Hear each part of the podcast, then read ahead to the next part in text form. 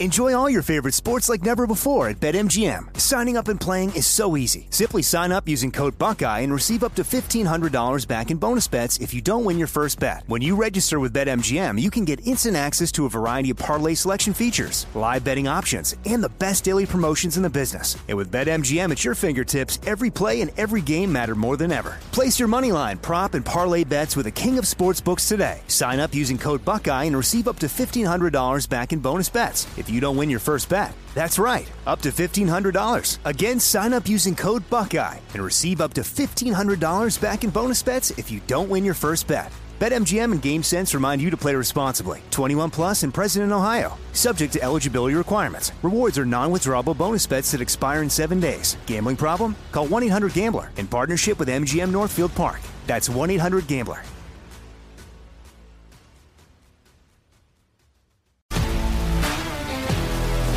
If you love sports and true crime, then there's a new podcast from executive producer Dan Patrick and hosted by me, Jay Harris, that you won't want to miss.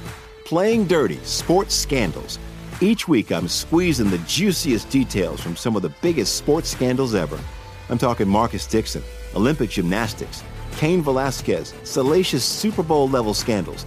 Join me on the dark side of sports by listening to Playing Dirty Sports Scandals on the iHeartRadio app, Apple Podcasts, or wherever you get your podcasts. I'm Hannah Storm, and my new podcast, NBA DNA with Hannah Storm, chronicles my six decades in professional basketball. From growing up in the sport to becoming one of sports TV's first female broadcasters. Join me as I dig deep into the game's history, unearth some wild stories, and talk to my friends from the world of basketball, from Dr. J to Charles Barkley. It's been a wild ride, and now I get to take you with me. Listen to NBA DNA with Hannah Storm on the iHeartRadio app, Apple Podcasts, or wherever you get your podcasts.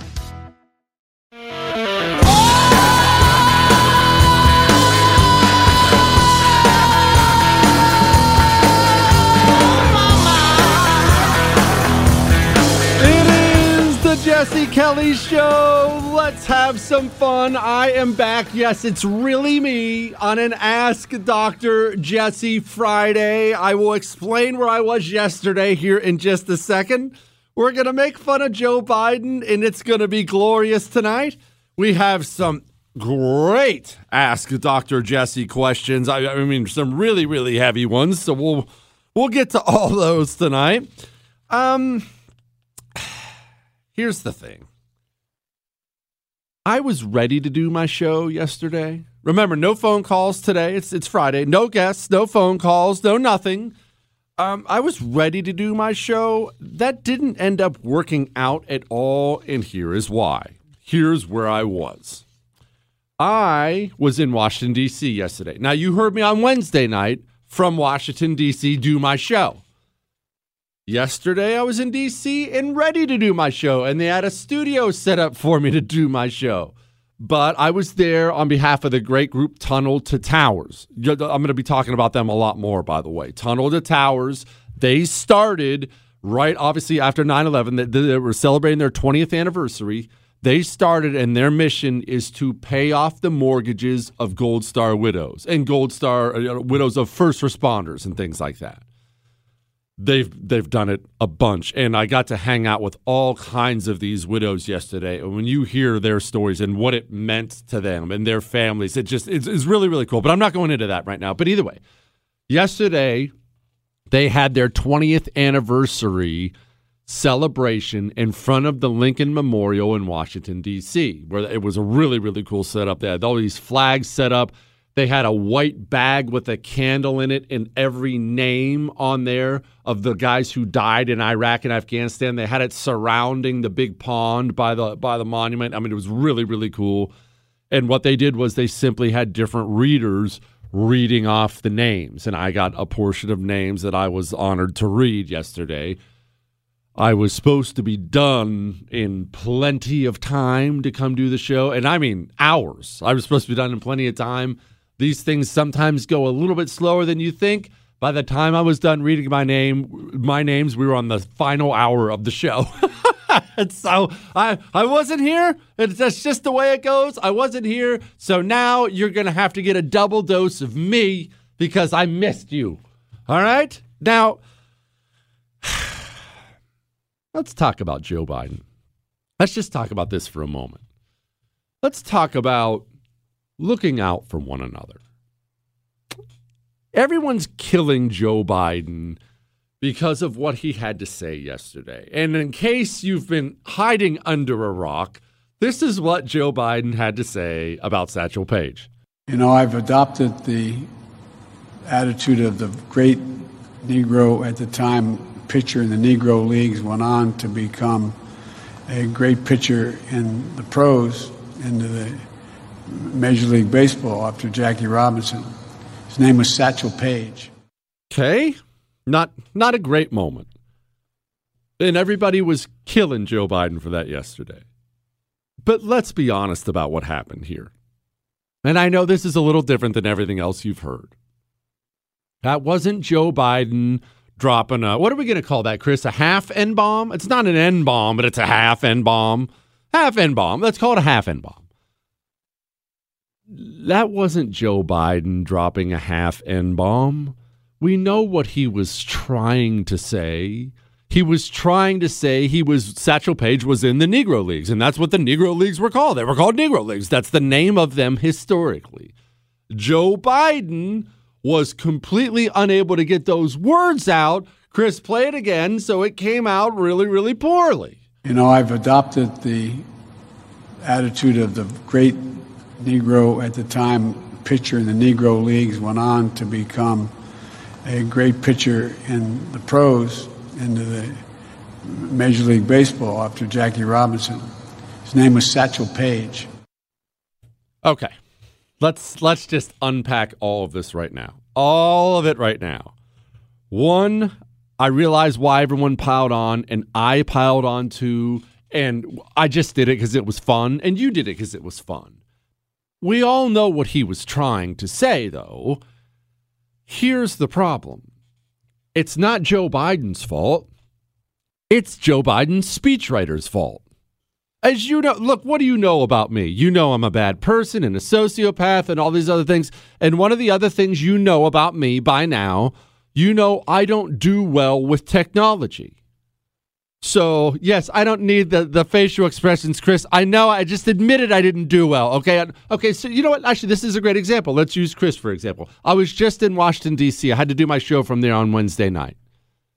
If I show up at the studio on Wednesday night and Chris hasn't lined out anything for me ahead of time, and I have to sit down in front of this big radio board with all these buttons and dials and stuff like that and Chris says, Chris says, all right, get that stuff set up and we'll do the show.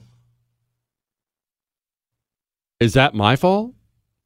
Is it my fault that I've been completely set up for failure? Chris understands. No, no, no. Everything has to be set up so he just has to talk. He's not capable of doing anything else technologically. So everything was set up. I had one button to push. Press this button to turn the mic on and press this button to turn the mic off. That's Chris setting me up for success. If you're Joe Biden's speechwriter, you are by now very aware that the President of the United States of America loses his train of thought, very likely suffers from dementia, gets lost, says the wrong thing, forgets words. Why are you saying anything involving the word Negro why are you putting that in the President of the United States of America's speech when you know we can't talk? Talk about setting him up for failure. And don't get wrong, I'm laughing at his failure. I'm glad he looks like a big boob because I can't stand the guy. But let's be frank, that's the speechwriter's fault. Talk about setting the man up for failure. Oh, uh, uh we got uh, Joe's got to give a speech today. Should we should we put something about the Negro League in there? How does someone not step in at that exact moment and say, uh, I think we should probably avoid that word because that's one you should be a little delicate about? And Joe Biden is about as delicate as the Incredible Hulk in a china shop. Talk about setting people up for failure. All right. That's enough of that.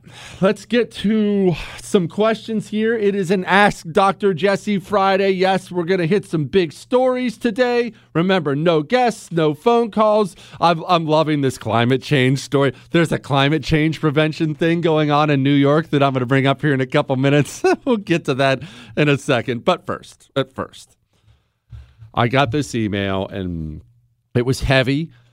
And I thought we should just go ahead. Let's just tackle this beast right out of the gate. Hey, Jesse. This past August marked four years of me being sober off hard drugs, and October marked two years of no smoking cigarettes. I still drink occasionally, but that's more than more socially than anything else. When I was a drug addict and a serious alcoholic, I was also a big lib, and that started in my high school years. Now that I'm sober and have found my way back to conservatism, I spend my time at work daydreaming of the dreams I could have accomplished had I stayed true to my conservative upbringing. I had wanted to join the army and then become a police officer, but I didn't because of the siren song of socially pressured liberalism. It's not that my life is bad now. I'm a salt of the earth guy in warehousing that makes good money with a girlfriend and plans on getting a house. I'm almost in my 30s with commitments so drastically changing my life to chase a youthful dream isn't really on the table. But it feels like I'm not following my calling. How do I reconcile who I am with who I can no longer be? I know this ran long, so thank you for reading it. Keep up the great work, man. Brother, listen to me. I after I spent some time in the Marine Corps, I had gotten promoted. I, I became a non commissioned officer. I was a corporal. And I eventually had young Marines, fresh Marines underneath me. I was in charge of them. And we would go on grueling physical things in the Marine Corps brutal humps and brutal runs and things like that. And sometimes, look, some people are athletes. Some people are in better shape. Some people are weaker and and and you know need to work out more. And some people just various things. And we had one guy in my platoon who was an absolute workout beast. One of those guys, high school wrestling superstar, soccer star. I mean, if you're going to build an athlete in a lab, you would build this guy. And we had another guy in our platoon. We didn't know it at the time. We had another guy who had a heart condition. There was just something wrong with his ticker. Don't worry, this is going to apply to you in a second. I'm going to explain where I'm going with all this in just a moment. But first, but first, pure talk. Are you still giving your money your hard earned money for your data plan, for your cell plan? Are you still giving your hard earned money to one of these big companies that hates you and your values in your country? I, I, will tell you, you know, I'm not perfect, but I'm working on getting better every day about putting my money where my morals are.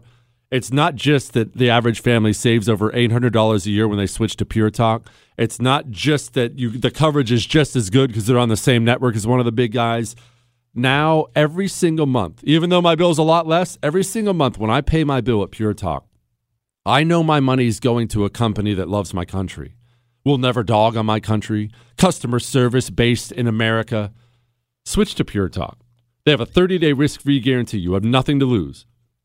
From your cell phone, dial pound 250 and say Jesse Kelly, and you'll save 50% off your first month. That's pound 250 and say Jesse Kelly. What, Chris? We can make jokes. It's fine. You got that right. The Jesse Kelly Show.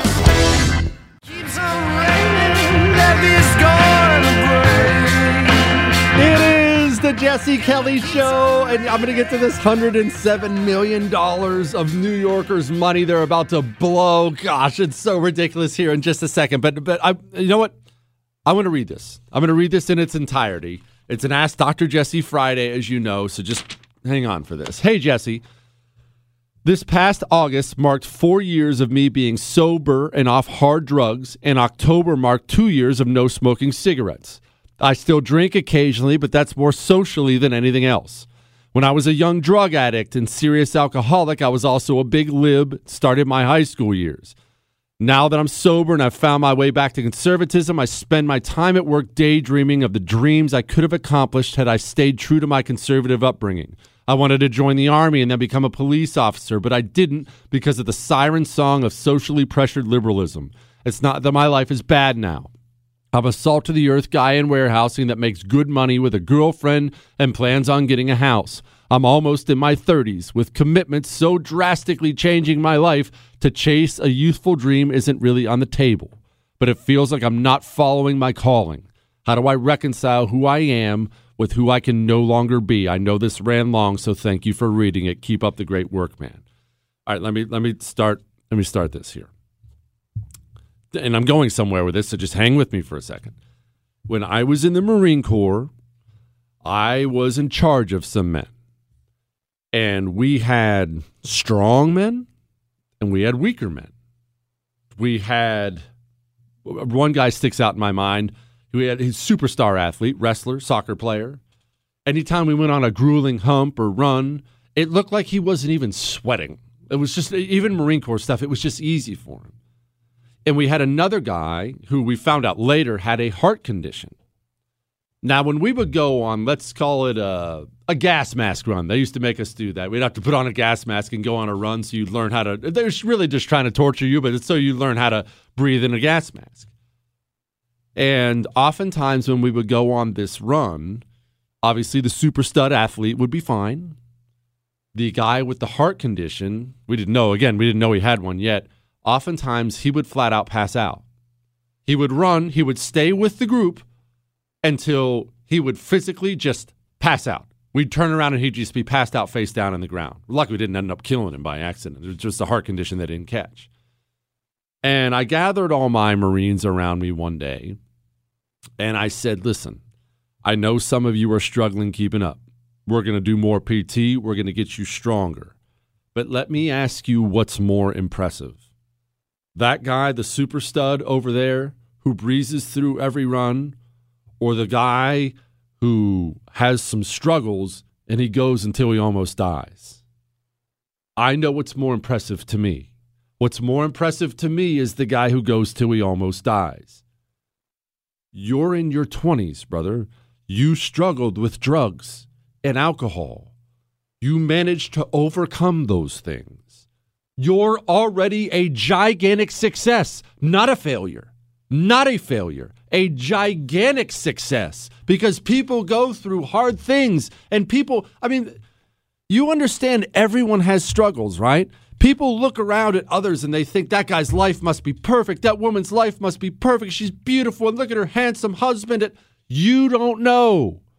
Everyone has struggles. I've had a million struggles in my life. I still struggle with things all the time. I don't have some perfect life. I've had times in my life where I drank way too much and then did really awful things. I admit it. I admit it. Overcome it as you have. You're in your 20s. You've lived a third, a fourth of the time you're going to live. You got a dime girlfriend and a good job, and you're about to buy a house. There's no reconciling anything. You don't have anything to reconcile. You're already a success, a huge success.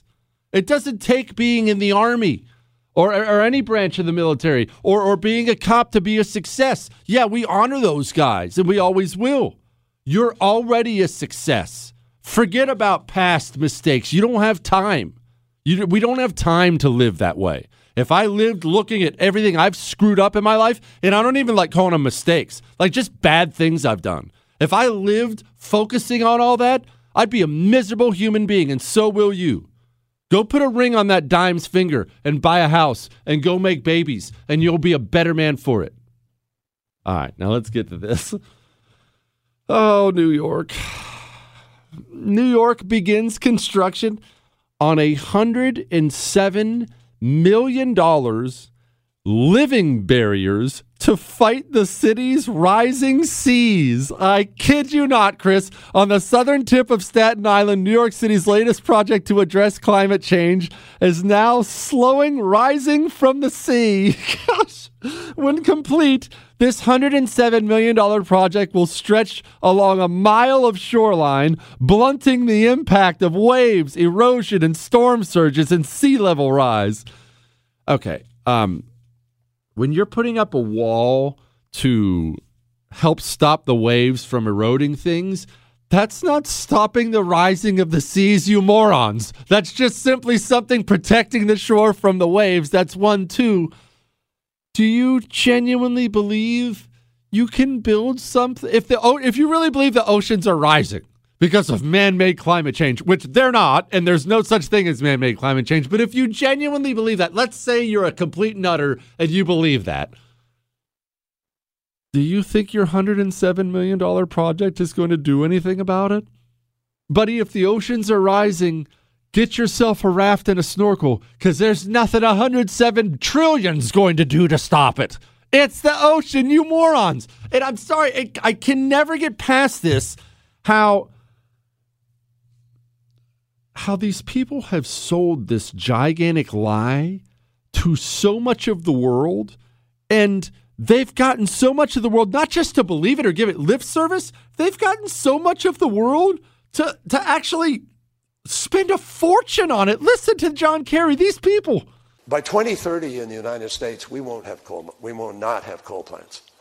By 2035 President Biden has set a target that we will be in our power sector carbon free. No coal plants by 2030? China's building them by the dozen while we shoot ourselves in the foot. Gosh, what are we doing? All right. we have more on that here in just a second. Hang on.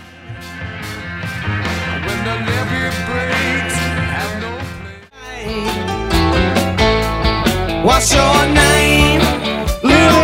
The Jesse Kelly Show. Man, it feels good to be back. I just I can't get over I can't get over New York building a hundred and seven million dollar wall to stop the rising of the oceans. Gosh, how much money? You know, someone's probably done this, Chris. So I, I probably should have done some research for the show.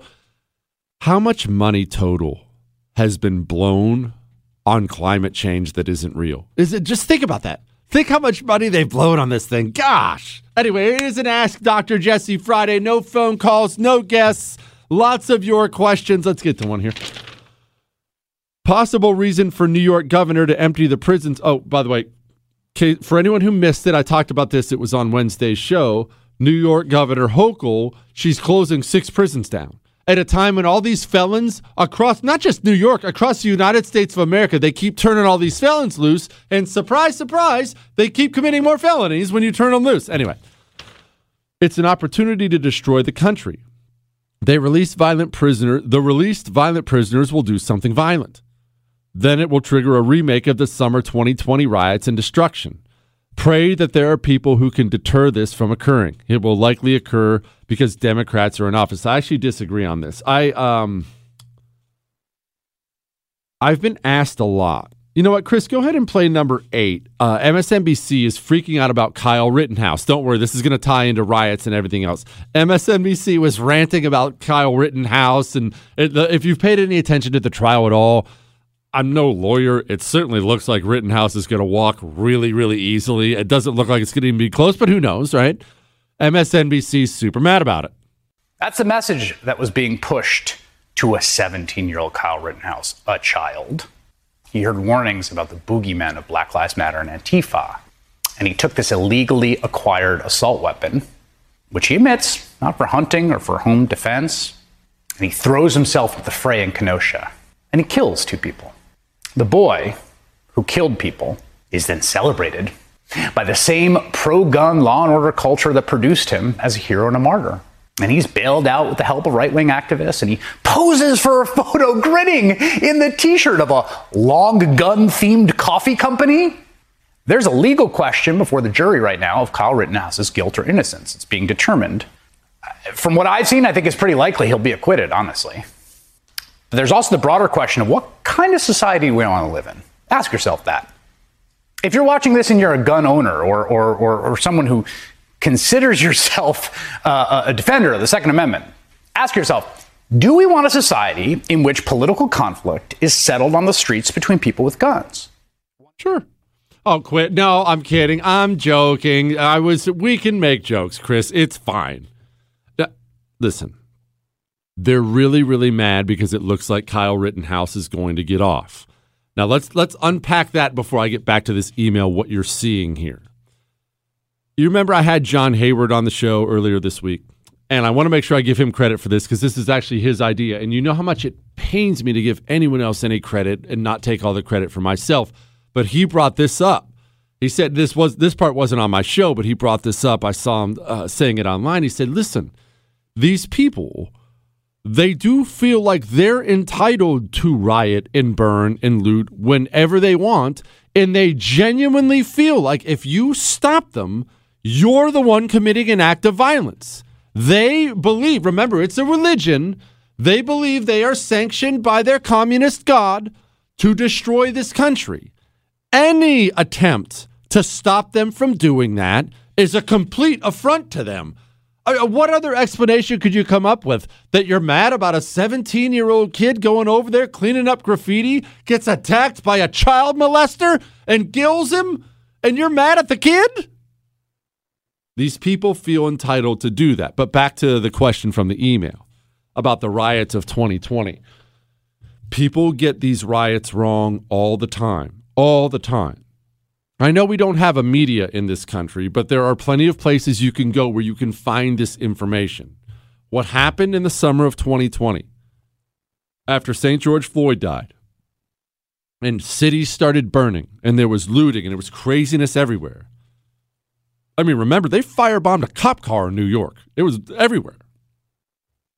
People were under the impression, to this day, they're still under the impression, that these were just organic protests that just popped up because we got we got a bunch of America haters in this country and they all gathered up and they just decided to just all come together and dump on America. That was created. Created. Yes, maybe I'll give you the first day in Minneapolis. What happened in 2020 was planned, paid for, and created. And there's mountains of evidence of it. They were dropping off pallets of bricks in these cities where the riots were taking place. I know there was a city, gosh, I forget which one it was. It may have been Boise, but I believe it was in Idaho. There was a city where the local sheriff busted a caravan of Mercedes vans driving into town with of Antifa guys in it with projectiles and stuff to throw. Do you have any idea what it costs to rent or buy a Mercedes van? on top of paying the people to be there. That was funded. That was intentional. Those insane riots we saw were intentional. Why? Well, this is what this is why people get confused on it. that doesn't make sense, Jesse. People are going to blame Democrats. No. You blame Democrats because you understood who was running the cities. You understood who was holding the cops back. What happened was last summer, people, normal people, not you, not me, normal people, they got this feeling of unease. They got this feeling like everything was chaotic and nuts and they got uneasy and I just want this stuff to stop. And the communist does that on purpose. When he's not in charge, I mean, Lenin was doing this back during the Russian Revolution. When the communist is not in charge, he knows he must go out and create misery and chaos and death and a feeling of unease in the public because then the public starts looking for something different from their leadership. You, you would think, and I would think, oh, that's nuts if anyone would blame that on, uh, you remember Trump was president. Who would blame that on Trump? Trump didn't support any of that. Uh, that's what you're saying. Yes, you would never blame that on Trump. The general public would. Maybe not overtly. Maybe they wouldn't go home that night and say, honey, did you see these riots? Man, that's Trump's fault. But leading up to the election, what was the thing you heard time and time again about the reason people were leaning towards Joe Biden? What was the reason? Do you remember what it was? I do. It was, uh, we just need to get everything calmed down.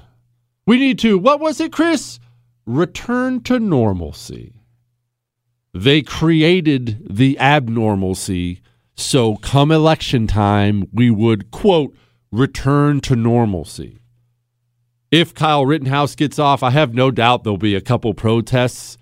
There won't be anything like what you saw last summer. You won't see anything like what we saw last summer until the next time a Republican gets elected president of the United States of America. Don't think for a split second what you saw last summer was some organic thing that just a bunch of bunch of people were mad. Oh no. That was paid for, that was organized. These communist street groups are not only not separate groups, they're one group, they're very, very well funded. The right, the right will give some money to a congressman, senator. The right will donate to president, maybe your local, the state house. The communists, oh, the communists will donate to the president, but the communists will donate all the way down the line, and they're more than happy to go out and rent a couple Mercedes vans if they have to. You see, they played politics all the way. All the way. Never forget that. All right. We have a lot more Ask Dr. Jesse. The Surgeon General is apparently an idiot. I'm going to play you that audio here in just a second, but over 6% inflation.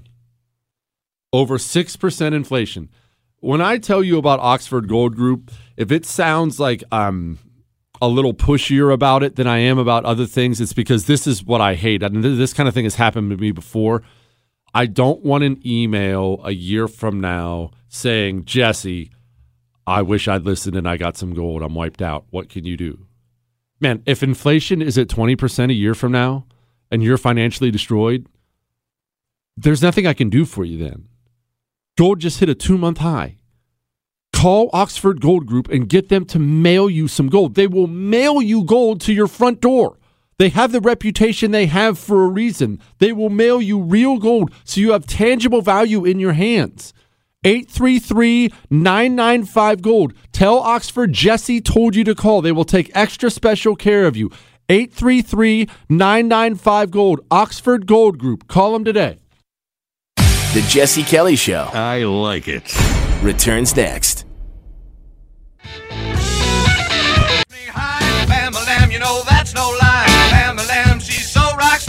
It is the Jesse Kelly Show. Do we know?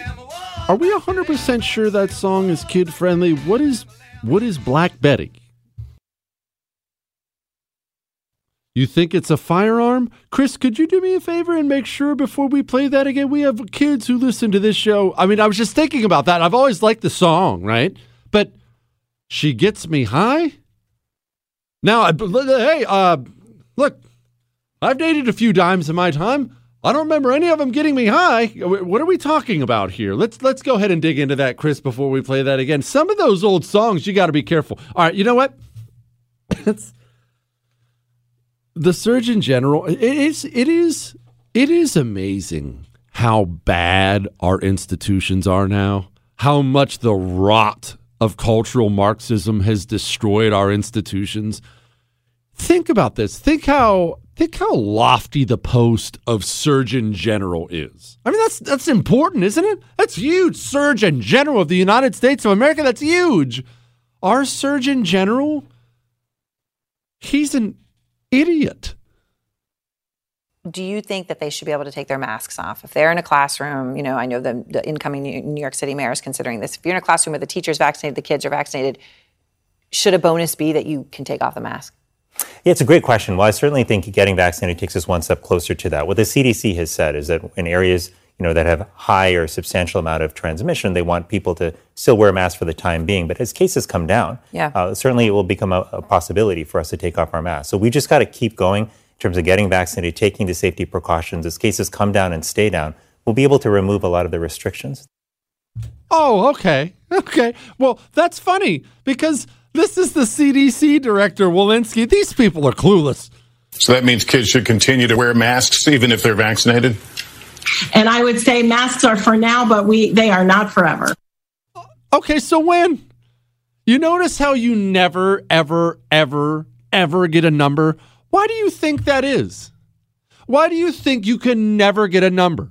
We're almost there. Keep going. Oh, it won't last forever. Up soon. Hopefully by Christmas. Maybe. I don't know. Oh, what percentage? Well, we're just going to have to wait and see. Why do you think that is? I feel like I'm shouting, Chris. This is what happens. This is what happens when I miss a day.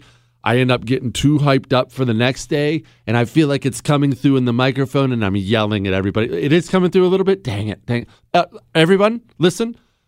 Turn down your radio a little bit tonight. I can't guarantee I'm going to be able to dial that back in all seriousness, these people are morons. The people who leave who lead this country are morons. Dr. Jesse, the only man I listen to besides my husband. I did a ghost tour on my campus. I'm an old, older student going to be a very or going to a very liberal college. Another story for another time.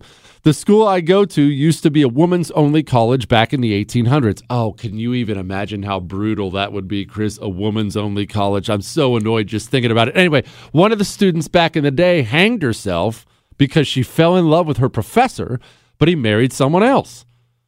Chicks are always so overdramatic about that stuff. But anyway, it's sad that she it's said that she haunts the theater where she did that. While doing the tour, we went into the theater, and the theater major who was giving the tour got quiet. I screamed on purpose and scared the tour guide and the others on the tour. I love you, lady. That's awesome. what, Chris? That's funny. Oh, it's fine. Hi, doctor. You frequently allude to Chris, but I, I've never heard Chris respond. Since you seem to have a playful, childish side, I'm wondering if Chris is actually just a make believe Jesse playmate. But also, you seem to have a dark side, so more likely Chris is something like Norman Bates' mother in Psycho. Prove to us that Chris actually exists, lives, and breathes. Chris, do I have a playful, childish side? I don't think so either. You know what that is? That's my immaturity. That's what's coming through. That's what's coming through. But once again, We've had to do this several times on the show before. For people who think Chris is make believe, Chris, please do me a favor and tell all of America and let them hear your voice. See? How many times do I have to play it on here? Golly. Oh, Chris, did you hear Dome? See, sometimes, sometimes this administration really is outstanding for comedy. You see, she she asked for questions, but she forgot.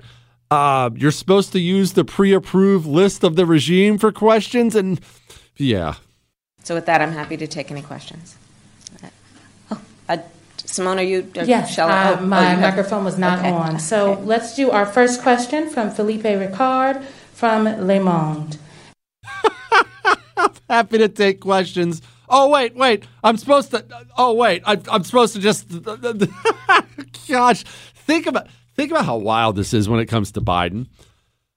We know Biden has the pre-approved list of questions and people he's supposed to call on. Now wrap your mind around this. How completely terrible Biden has been at handling the media, handling scandals, how bad he looks already. Like think about his approval numbers right now Imagine how bad it would be if he wasn't completely controlled and completely protected by the media. If he had even slightly Republican coverage of his administration, I swear they'd be running him out the back of the White House by this point in time. His approval rating is down where it is, and that's with all the help out there. Gosh, that is amazing. Jesse, since you promote manners quite frequently, I have a question for you is not the proper response to someone saying, Thank you, you're welcome? Why does almost every guest on every talk show say some form of thank you in response to the host thanking them for coming on the show? Shouldn't they just look straight in the camera with the almost pretentious attitude of the Dos Equis guy and say, You're welcome? well, now I'm going to have to do that. As an aside, I'm beginning to think you've been sandbagging your education level. You regularly state to be just dumb this or simple that, then on occasion you slip up and dip into Rush's vocabulary, blurring out a three, uh, blurting out a three or four syllable gem, like Tuesday when you used apropos. Either Senator Cruz is ru- starting to rub off on you or you've been lying to us. I've got to be honest with everybody. You ready for this? Hang on, I'll explain. No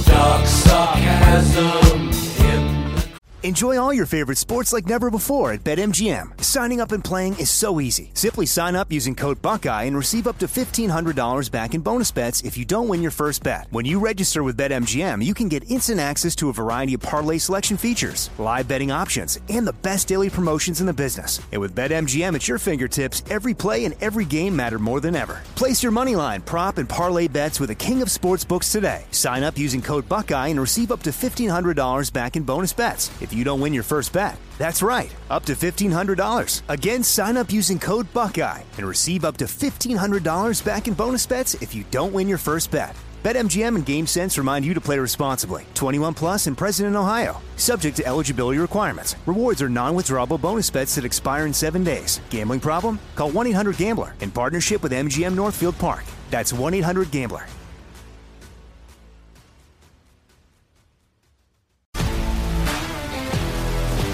If you love sports and true crime, then there's a new podcast from executive producer Dan Patrick and hosted by me, Jay Harris, that you won't want to miss. Playing Dirty Sports Scandals. Each week, I'm squeezing the juiciest details from some of the biggest sports scandals ever. I'm talking Marcus Dixon, Olympic gymnastics, Cain Velasquez, salacious Super Bowl level scandals. Join me on the dark side of sports by listening to Playing Dirty Sports Scandals on the iHeartRadio app, Apple Podcasts, or wherever you get your podcasts. I'm Hannah Storm, and my podcast, NBA DNA with Hannah Storm, digs deep into the history of professional basketball, along with my own as one of the first female sportscasters. Now let's get you up to speed on what else happened around the NBA today. We talked to all sorts of people I interacted with, from Dr. J to Charles Barkley, and recap iconic moments. Yes, he's got it. He, here he comes. Way rock the baby to sleep and slam dunk. As well as some of the wild stories behind the scenes. We were like, what? What are we in for? The scoreboard crashes before we even tip a game off. Today, the NBA is a global sports and entertainment giant. Players are multimillionaires and cultural icons. Iguodala to Curry, back to Iguodala, up for the layup. Oh, blocked by James. And these stories are about how we got here, both on and off the court. And what's next? Listen to NBA DNA with Hannah Storm on the iHeartRadio app, Apple Podcasts, or wherever you get your podcasts.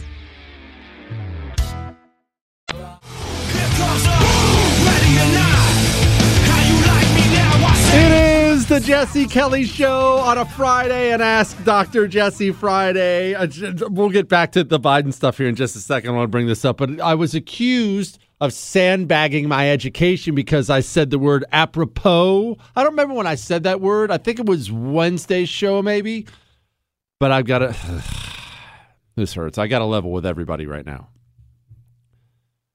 I just read that word right before the show, and I actually Googled it to make sure I knew what it meant. What, Chris? What's that? Sorry. Okay, sometimes I need to find out what words mean. I mean, I, I- we have to keep in mind we're not doing a one-hour show on local radio anymore, and sometimes I forget. Sometimes I forget that we're actually speaking to all of America now. And we'll show up the next day and I'll have done something dumb. I know you're going to find that shocking. I'll have done something really dumb and we'll have 50 emails. now, the good news is everyone just goes along with it and laughs with me. See, that's fine. Uh, Chris, one more time. Actually, it's not going to be one more time. Play Joe Biden again. And again, I maintain yes, we can all ride Joe Biden about it because he's a complete piece of trash. But this is not Joe Biden's screw up.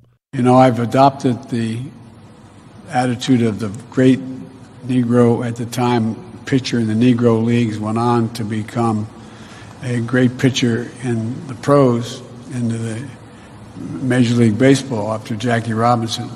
His name was Satchel Paige. Uh, the, the great Negro at the time. That's not Joe Biden's fault. That's whoever wrote that speech for Joe Biden. Would you put Helen Keller behind the wheel and fire up the car for her? That's what you're doing. That's what you're doing. Would you hand uh, Michael J. Fox a glass of nitroglycerin? No, you wouldn't. You don't tell Joe Biden that he's supposed to say the word Negro in a speech and think that he's going to pull that off in any way, in any way, shape, or form. Dear jumbo sized Brad Pitt. You know what? That's not very nice. Oh, I guess it probably is nice, Chris. You know, you know what wasn't nice? Because I was in DC yesterday.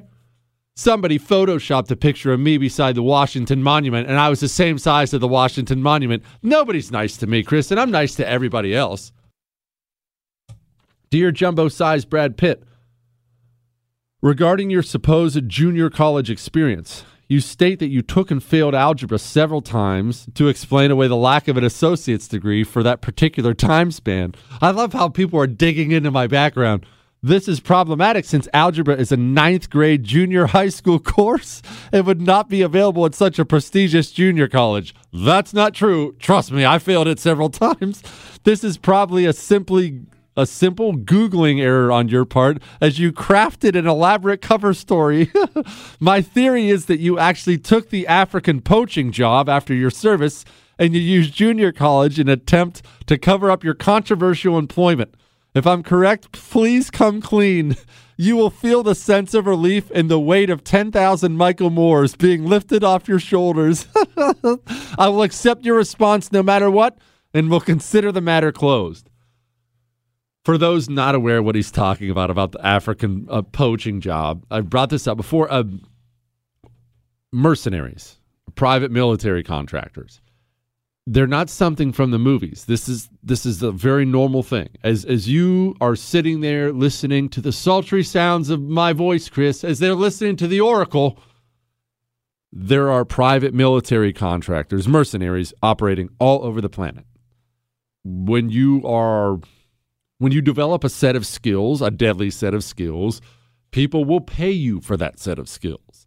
And when I was in the Marine Corps, I brought this up before there was an advertisement that they made sure we got, not the Marine Corps powers that be, but you know, the, I don't know where it came from, but someone always made sure we got these things in our hands. Hey, whenever you get out, we'll pay you $30,000 a month to go to Africa and hunt poachers. $30,000 a month. Now, there were no benefits, but $30,000 a month buy you some serious health insurance, right? I full disclosure, I did consider it. I really did consider it. I ended up turning it down for a couple reasons.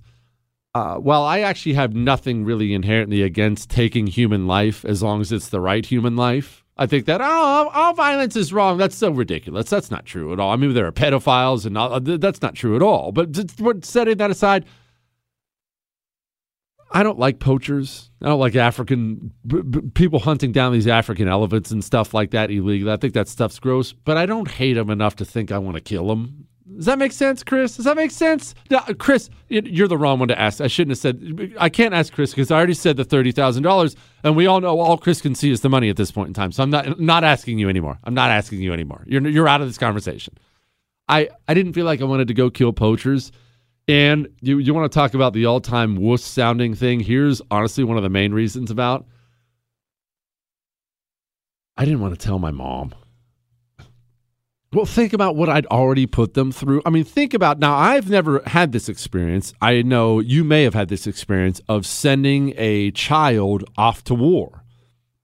Remember, my parents not only didn't know I was joining the Marine Corps to begin with, they didn't want me to. They were furious when I signed up. Furious. And then they had to watch me go through all that training and whatnot. And then war breaks out. My parents didn't hear my voice or know I was alive for a two or three week span during the uh, initial part of, of the uh, Iraq invasion. What's that like as a parent? Do you even sleep at night? Do you even sleep with your son uh, overseas in combat? I had just put them through hell. How could I come back having put them through that and then turn around and said, "All right, guys, I'm off to Africa. Have a good one." What, Chris?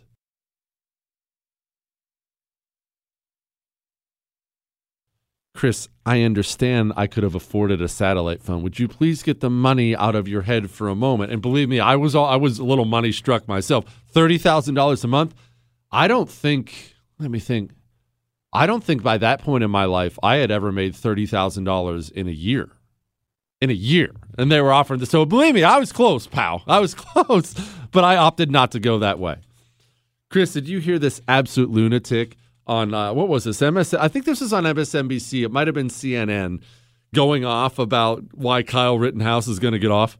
What I know is the law, and what I know is what white people are willing to do to defend white supremacy. If you look at this judge, if you look at his pretrial motions, Rittenhouse has been in, been in and around jail since he shot those people in Wisconsin last summer. So if you look at all the decisions that Bruce Schroeder has made, they have been heavily balanced and weighted towards Rittenhouse towards his defense. Um, there, I, I, see very few neutral decisions in his history. What we have is a judge who, from my perspective, has prejudged the trial in favor of Rittenhouse and has decided, again, even at the pretrial stage, to use every bit of his power to put his thumb on the scale towards Rittenhouse's side. And that was obvious before the trial started. I think I really, really love I love listening to the communists squeal about activist judges. That's all they want are activist judges. And I'm going to be honest with you, and I know you're going to think I'm a bad person, and you're right. I am a bad person. I want activist judges too. I want my activists. I, I don't do this thing where I just want, you know, I want non nonpartisans on the Supreme Court. I just want them to interpret the law. No, no, no, no, no, no, no. That was old, younger, more naive Jesse. Current Jesse, I want the most partisan animals, right wing lunatics I can find taking over the bench in every single level in this country. I want them to view their mission in life as destroying communists. That's what I want. That's what I want. I make no bones about it. Dr. Jesse, should there be more vets in Congress, those who know the meaning of sacrifice? Says I can it's okay to use his name. His name is Gary. Maybe. This is what I mean by maybe. I, I, I need to clarify. I know a lot of veterans who were willing to die for their country and almost died for their country, who have then gone on to be in Washington, D.C. as congressmen or senators, and they have been lousy, absolutely lousy Yes, I, I, I think we have a huge patriotism problem, I, and I fully acknowledge that. But let's just be honest about this. And you obviously you know my thoughts on veterans and the respect there. A lot of our veterans turn out to suck when they get to the House or the Senate. Uh, the the swamp, that's what you want to call it. It's powerful, and it swallows veterans and non-veterans alike. That's, that's just a fact. Now let me tell you something else. I was thrilled I got an email earlier today. Some guy went out and bought a hero gun for every female member of his family. And fellas, I, w- I want to be clear: these, these things aren't just for women; they're for men too. Shoots pepper balls 100 miles per hour that explode on contact. They are debilitating when you get hit with one of these things. Just the impact alone, let alone the pepper cloud, have you clawing your eyeballs out. They're cake to use. Anyone can use them. They have a laser sight on them. You're not going to miss. They don't require a concealed carry permit. Yes, I do believe every single woman should have one of these. Fellas, you should have one too. You know how many weapons I have? Plenty. I have a hero gun as well. You always, always, always need backups. And who knows when you would prefer a non lethal option over a lethal one. Go to hero2020.com, use the code Jesse, it'll get you a special discount. Hero2020.com, code Jesse State restrictions may apply. Fighting for your freedom every day. USA! USA! The Jesse Kelly Show. Take me as I come, cause I can't stay long. Let's dance with Mary Jane. It is the Jesse Kelly Show on a Friday, and Ask Dr. Jesse Friday. A couple housekeeping items. Uh, don't bother calling in. We don't take phone calls on a Friday. I haven't really taken phone calls all week. I might, look, I'll probably bring back some calls on Monday. All right. Don't bother taking. I'm not going to. Don't call. There are no guests on Friday either. The whole show is me answering the questions you email in to Jesse at jessekellyshow.com. Now remember, your love, your hate, your death threats, your Ask Dr. Jesse questions, all those are welcome at jesse at jessekellyshow.com. And if you missed any part of the insanely entertaining and awesome Jesse Kelly show, Chris, the whole thing is available on iHeart, Google, Spotify, and iTunes. On iTunes, leave a five star rating and leave a review talking about how handsome I am. Without further ado, allow me to present the Vice President of the United States of America. We must together work together to see where we are, where we are headed, where we are going, and our vision for where we should be, but also see it as a moment, yes, to together address the challenges and to work on the opportunities. What? Hold on. Now, now, I want you to listen to this again. Kamala Harris, she sounds like a robot virtually all of the time, does she not? Is she, is this not the least natural sounding human being ever? We must together work together to see where we are, where we are headed, where we are going, and our vision for where we should be, but also see it as a moment, yes, to together address the challenges and to work on the opportunities. What does any of that mean? together, I, we have to together work together and be together. We're together, everybody. It's, can't, she can't do it. She can't do it. All right. Hi, I'm blank. I'm not reading your name. I'm 13, and after listening to you on the radio, I've never felt the understanding I have now. I used to think that communism was a good thing, and I wasn't very political. But you've opened my eyes to show that communism is one of the worst things that could happen to our country. And I 100% agree that BLM, LGBTQ, and climate, climate change supporters are tearing apart our country. I don't care about the quote unquote things that people are. I just want to treat them like normal people and live in the proud country we used to call America. How about that, man? 13 years old, Chris. 13 years old. I'll tell you, I am I'm aware that kids listen to the show, that people listen with their kids, and that's why I that's why I do the show I do. I will always do a family show. I don't pretend to be a good person. I never have been. I never will. But I will never do a show you have to turn off when your kids are in the car and you're going inside the store. When you're making dinner and my show's on in the background, you never have to worry about me saying something your kids can't hear. That's not because I'm a good person. I am not. I'm just so sick of all the wretched filth, not only on the radio, on TV, out there. You can't let your kids watch a football game anymore without being right there on the remote control. You can't. I'm so frustrated. If, I sound frustrated, it's because I am as a parent. I mean, I have an 11 year old and 13 year old too. I want to. Uh, I want to kick back and watch a game sometime. I want to leave the radio on for a minute and not have to worry about it. You can't do that anymore now. It drives me nuts, and that's why I do it. I am very aware that there are a bunch of kids who listen to the show. The show will always be family friendly, always. Dear Shogun of the Anti Communist Alliance, I believe it's time to revisit the institution of public dueling as a means of settling defaming and slanderous accusations. The commies might think twice about calling everyone a racist or terrorist if a couple of them got anchored, assuming they'd be willing to take their blank out of their I can't say that word out of their wife's purse and man up to the challenge. What say you? Well, I don't think dueling's going to be coming back anytime soon, but that does remind me of one of the great historical stories of all time. So, the other day, cruising home with my son Luke, my youngest son. He's 11, sharp as a tack. I mean, this kid is sharp as a tack.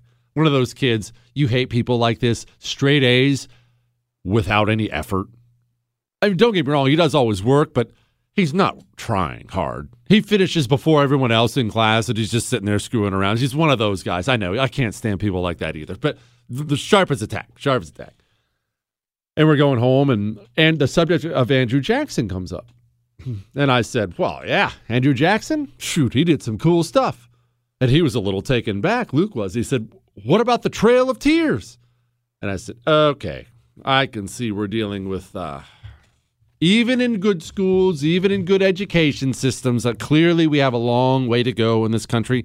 So let's let's do a little cool history story, and let's first approach this with a little history philosophy. One, there are no angels or demons in history. There are men, all men, you included, me included, all are capable of good things and bad things. And if you're being honest about your life, if I'm being honest about my life, the truth is, I've cobbled quite a bit of both in there. Haven't you? Has every day been a good day for you or every day been a bad day for you? You've probably had some good days and bad days. We don't, I don't, sit here for most people and historically look back on the past and issue my judgment from the year 2021 on people who lived in the past. The Trail of Tears, do people even know what happened during the Trail of Tears? Are you aware that there was a tribe that broke out and slaughtered a bunch of white people, and the Trail of Tears was the response to that slaughter? Did they never teach that in school at all? They don't teach people anything. And by the way, I'm not criticizing the Indian tribe for breaking out and slaughtering. They were a tribal people trying to avoid getting taken over. They made war. They lost war. That's not good or bad. That's the way the world works. All right? Now, Andrew Jackson. Let's tell one of the cooler history stories ever in a second. Hang on.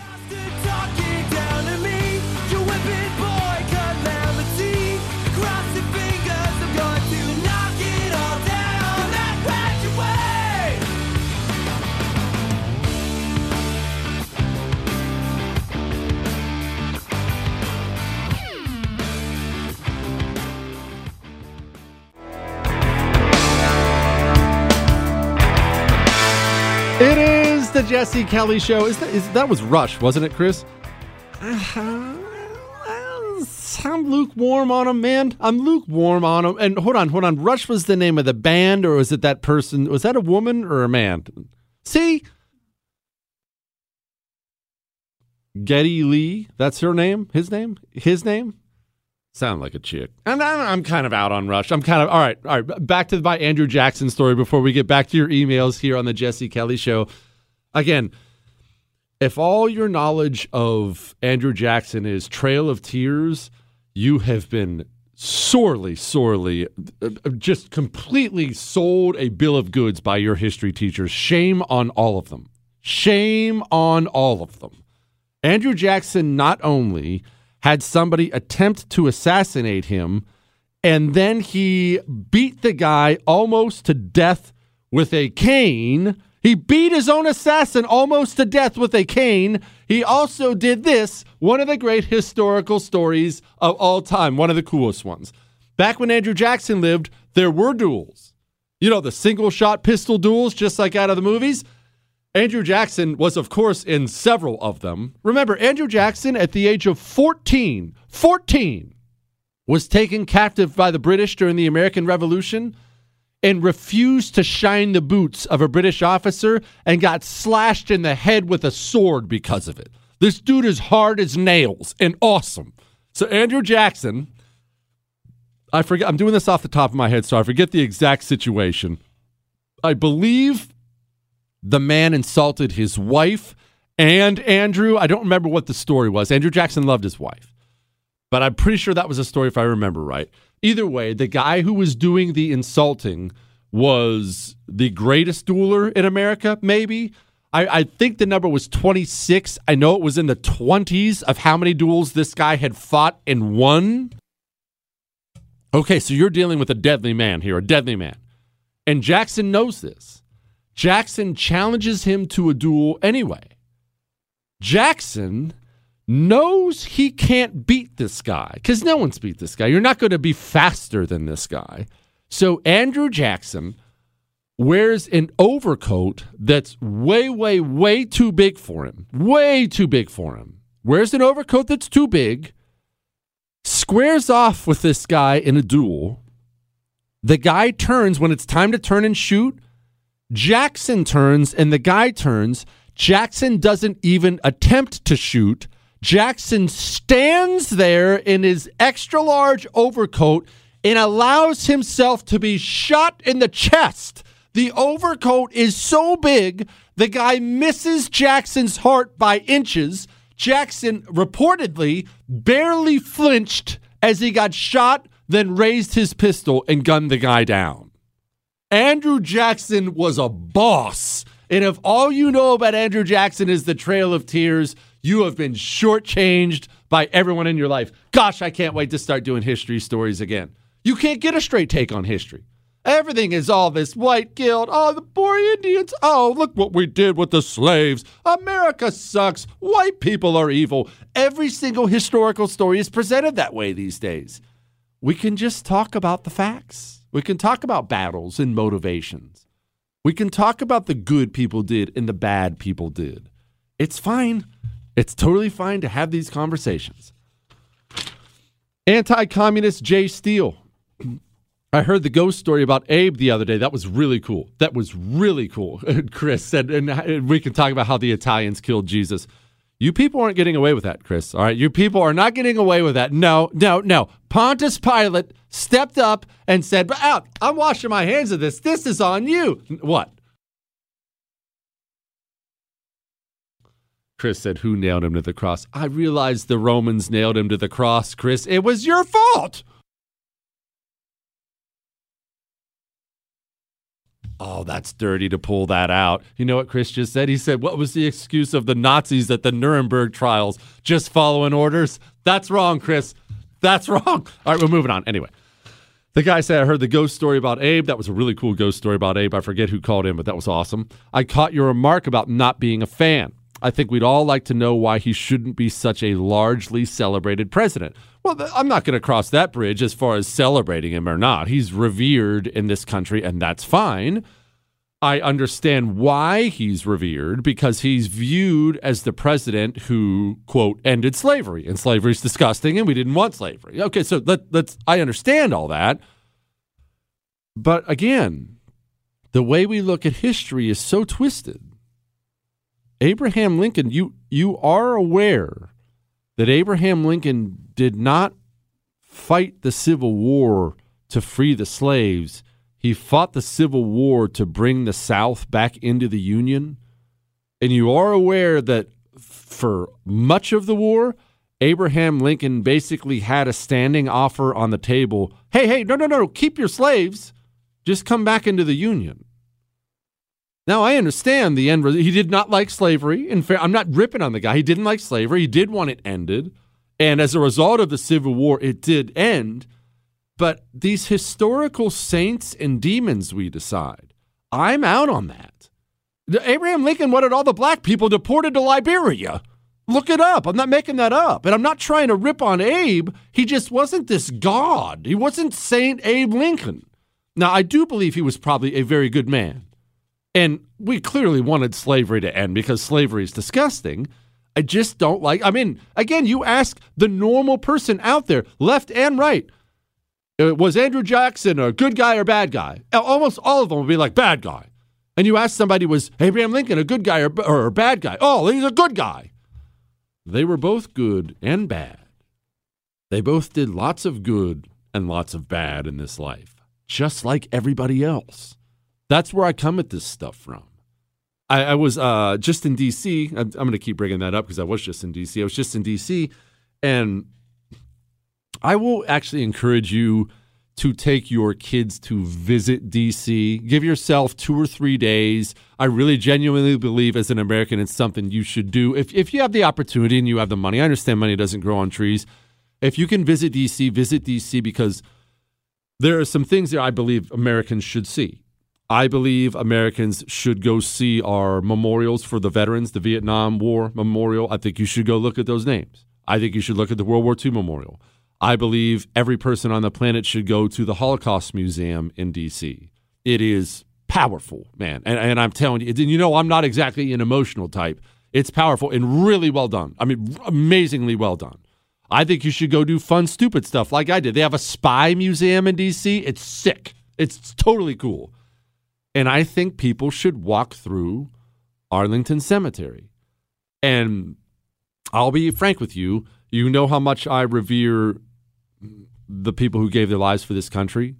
Before I walked through Arlington the first time, it wasn't something I felt a real tug to do because I was thinking to myself, I mean, okay, it's really cool. I'm glad it's there, but it's just a bunch of tombstones. What am I getting out of it? It's different when you're standing there in front of a tombstone and you're reading the tombstone, the, the, little mini biography of a guy who died during the Boxer Rebellion in China. When you're, I mean, it's different when you're there. And when you go up to Robert E. Lee's old home, when you go up to Robert E. Lee's old home and it overlooks Arlington Cemetery, when you go up there, it's powerful up there. It's powerful. But even Robert E. Lee, speaking of angels and demons, I, I understand we're supposed to think of him like Adolf Hitler today. What was he supposed to do?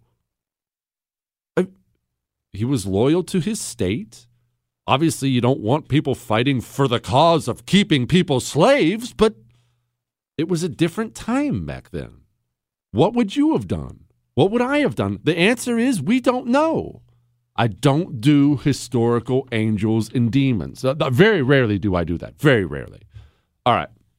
One of the funniest emails I've gotten in a long time was the one we just got about my pillow. You I love all your emails about how much you love your my pillow pillows. I love that. And I love that you're thrilled about the sale right now. They're, they were originally $69.98. Right now they're $19.98 with the promo code Jesse at mypillow.com. And some guy wrote in that he bought his sister two my pillows and she's this hardcore leftist and she loved them but threw them away because they were my pillow. Anyway these things are incredible and honestly you can get the original my pillow that started it all for $19.98 and they're extending the money back guarantee until march 1st of next year. That's absurd. Got to go to mypillow.com click on the radio listener specials and use the promo code jesse though. Or maybe you're driving that's fine Call 800 845 0544. That's 800 845 0544. Use the promo code Jesse. Go get the best pillow on the planet and one that also drives the communists insane. How great is that? MyPillow.com, promo code Jesse. Truth, attitude, Jesse Kelly.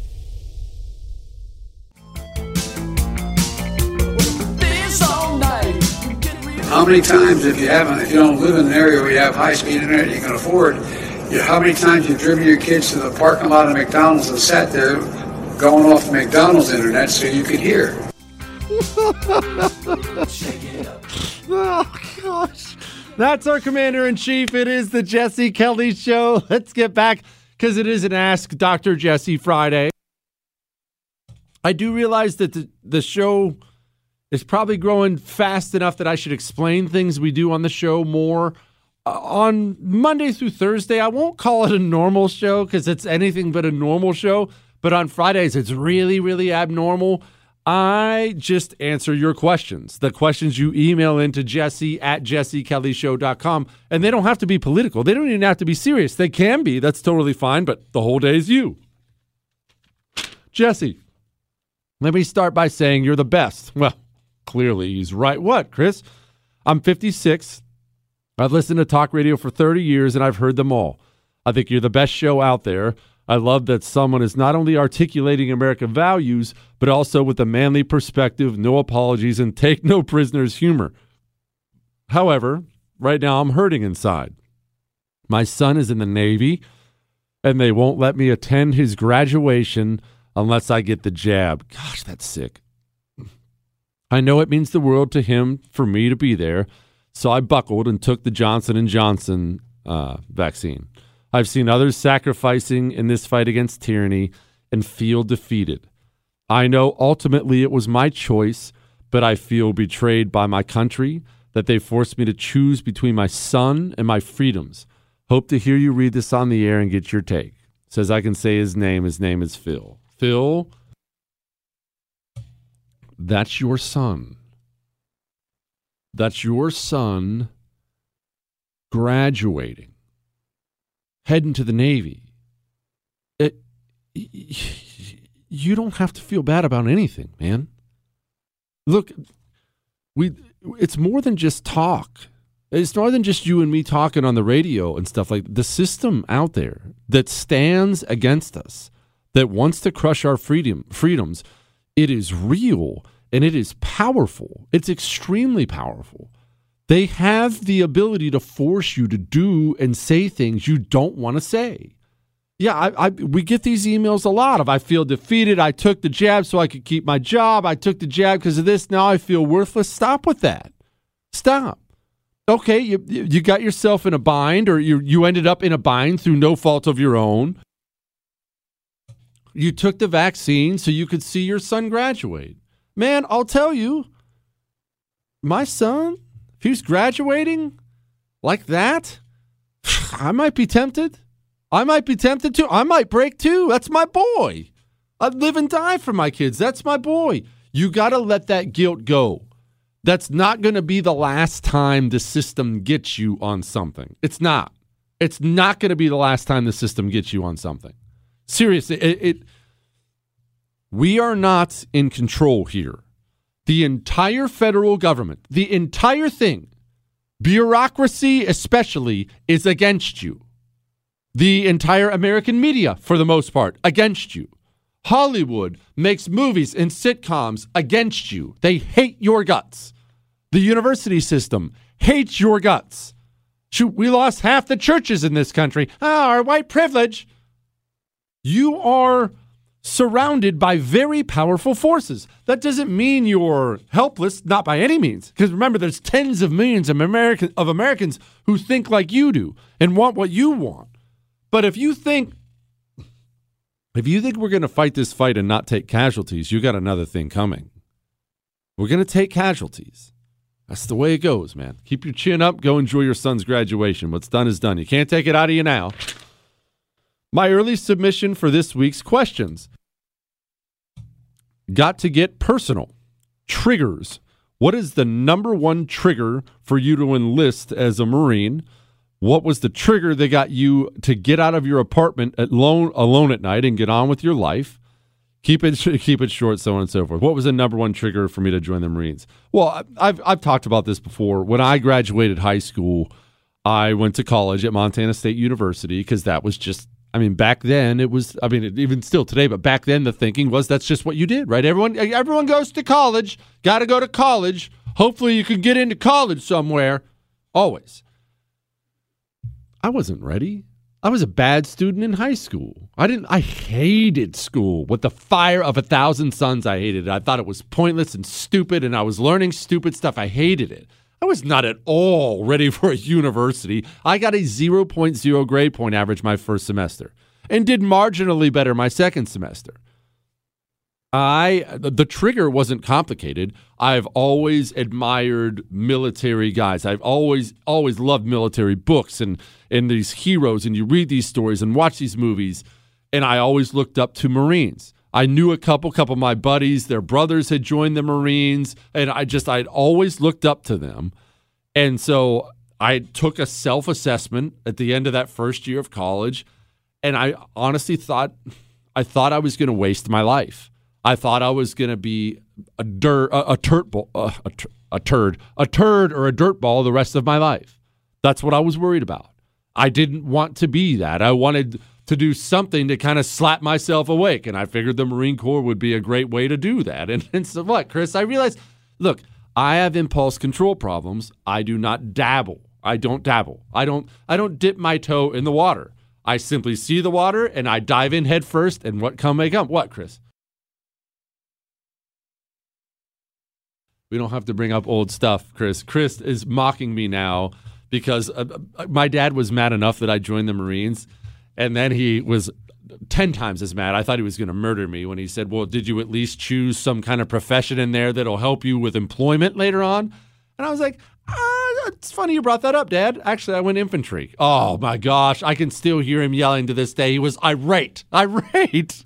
and the second one was, What, what trigger got me to get out of my apartment? Because remember, when I got out of the Marine Corps, I wasn't doing, I was pretty fresh back from Iraq. I wasn't doing that well uh, what got me to move on with my life. Uh, honestly, I found a great church, to be honest with you. I found a great church, kind of slapped me awake, uh, just caused some of that anger to go away. I was a very, very violent, very angry person when I got out of the Marine Corps. I really wanted to hurt people, and that's not where you wanted to be. Again, I knew I had to do something to change it, so that that changed it. All right, more Ask Dr. Jesse next.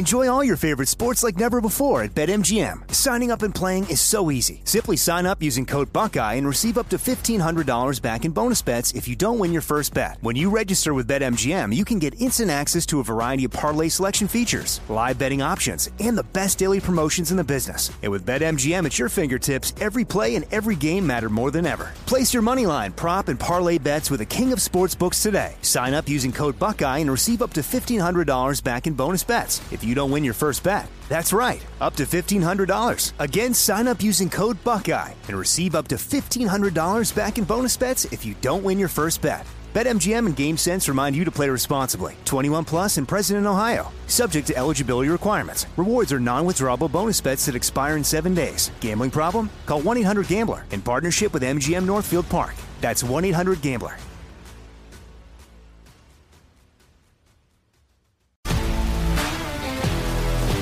If you love sports and true crime, then there's a new podcast from executive producer Dan Patrick and hosted by me, Jay Harris, that you won't want to miss. Playing Dirty Sports Scandals. Each week, I'm squeezing the juiciest details from some of the biggest sports scandals ever. I'm talking Marcus Dixon, Olympic gymnastics, Cain Velasquez, salacious Super Bowl level scandals. Join me on the dark side of sports by listening to Playing Dirty Sports Scandals on the iHeartRadio app Apple Podcasts, or wherever you get your podcasts. I'm Hannah Storm, and my podcast, NBA DNA with Hannah Storm, digs deep into the history of professional basketball, along with my own as one of the first female sportscasters. Now let's get you up to speed on what else happened around the NBA today. We talked to all sorts of people I interacted with, from Dr. J to Charles Barkley and recap iconic moments. Yes, he's got it. here he comes. Way rock the baby to sleep and slam dunk. As well as some of the wild stories behind the scenes. We were like, what? What are we in for? The scoreboard crashes before we even tip a game off. Today, the NBA is a global sports and entertainment giant. Players are multimillionaires and cultural icons. Iguodala to Curry, back to Iguodala, up for the layup. Oh, blocked by James. LeBron James. And these stories are about how we got here, both on and off the court. And what's next? Listen to NBA DNA with Hannah Storm on the iHeartRadio app, Apple Podcasts, or wherever you get your podcasts.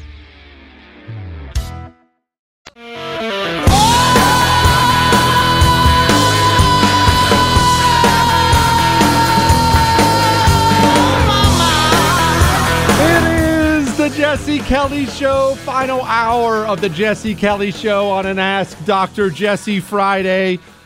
All right. I, you know what? I'm going to address this business, small business owner question first, because apparently I have set off a firestorm.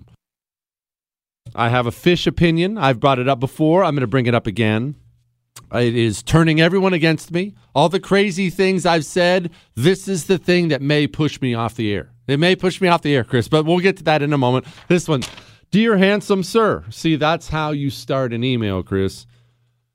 What do you recommend small business owners do about the probable vax mandate for companies with less than 100 employees? My husband and I own a company in a very blue state, and we currently have 25 employees.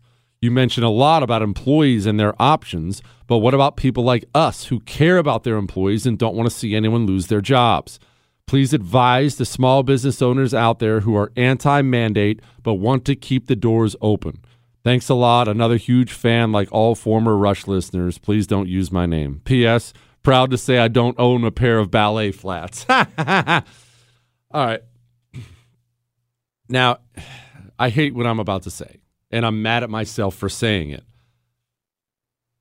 You got to ignore the rules.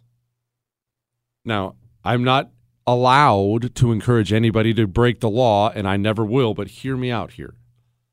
If every business out there, small business, simply complies every time they try to do something illegal, we're never going to get out of this. And remember, they are the ones breaking the law, not you.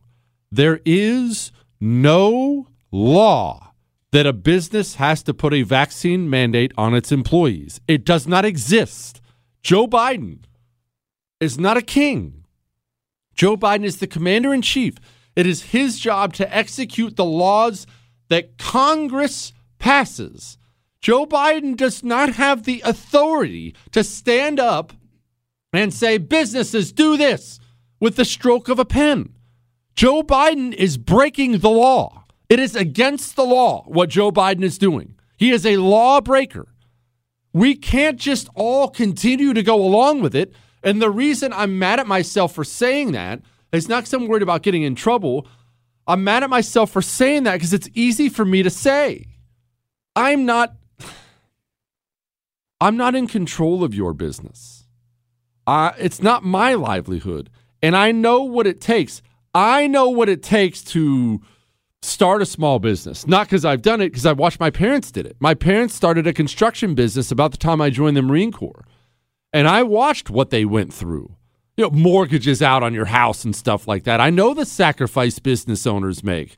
So here I am sitting behind the microphone. It's easy for me to say, sitting behind the microphone telling you defy them. I know that's easy for me to say. I don't have any skin in that game. If your business goes down, I'm not going down with you.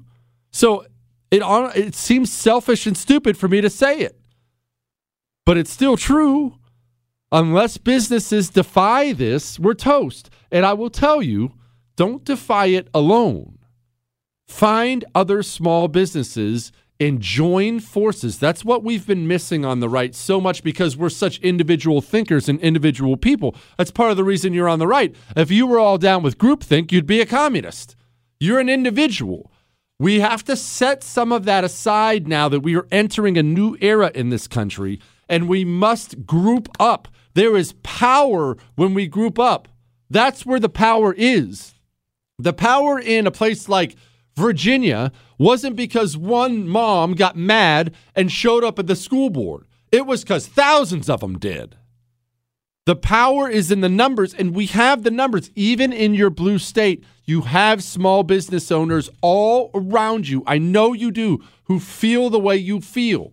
Group up, get together, come up with a plan. And I applaud you for trying to protect your employees. I, I I'm so disappointed in America's corporate world.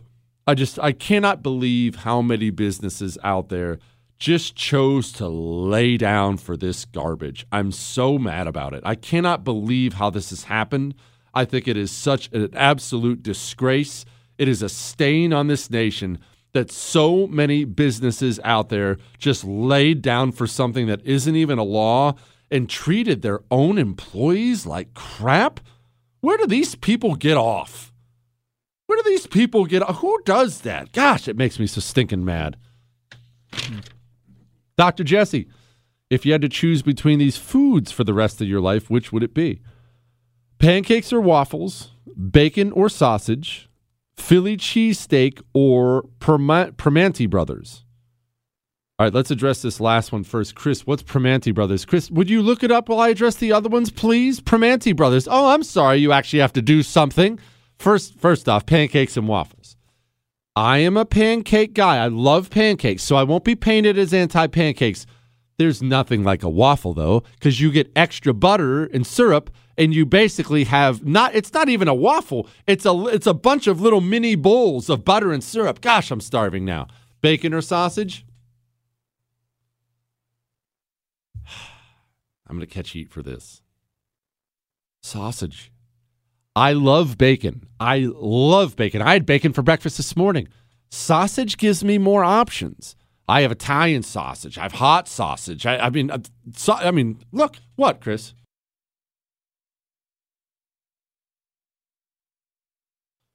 Chris, do you think you should be weighing in on the pork debate? I mean, there are a lot of things you could be weighing in on. I think maybe when we're discussing pork, you can sit over there and sit this one out, pal. Okay? Read your Old Testament again. Moving on. Did you look up Primanti Brothers? What is it? It's a chain sandwich restaurant? Well, I'm going Philly cheesesteak then. And I'm sure Primanti Brothers is great. I, I, I just I don't know it. I, I don't know it. All right, let's address the fish thing as long as we're talking about food. I don't care how many people this makes angry. You're welcome to email me your hate, jesse at jessekellyshow.com. But here it is. You ready for this? You don't like fish. You're pretending. You're lying to yourself and to others. I don't like fish either. And you know how I know you don't like fish? What do you say when you take a bite of fish that isn't good? You all say the same thing. What do you say? Everyone knows it. What is it? It tastes what? What'd you say? fishy. Hmm. That's so weird because I've never bitten into a steak and said, "Ooh, this is this tastes too beefy." I've never bitten into a bite of chicken and I ate a lot of chicken said, "Oh my gosh, I can't believe how chickeny this is." But you bit into fish and you didn't like it and said it was too fishy. Why is that? Allow me to elaborate. You bit into fish and didn't like it because it tasted like fish. You don't like fish. You like a bland piece of meat that is prepared the right way. This is what people will say when I say you don't like fish. I'll get responses like this Oh, yeah, right. You've never had my grandpappy's deep fried fish. It's deep fried. I'm sure it's good. That doesn't make the fish good or you'll get a lot you'll get a lot of this especially from southerners you know we have a bunch of louisiana listeners we'll get a bunch of this I'll, i guarantee i'll have emails like this ah you've never had my mother's she pours crawfish etouffee over it after she blackens it buddy i could I could pour crawfish etouffee over a jock strap and it would be delicious. That doesn't make the fish good. You like how fish is prepared. Fish sucks. Everyone knows fish sucks. Everyone knows fish sucks. What, Chris? Don't shake your head.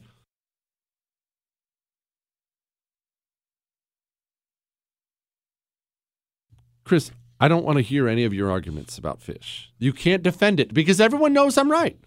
Dear Jay Smooth, I pose this question to every veteran I ran into over the last 10 months. I've gotten mixed answers and would love your take on it.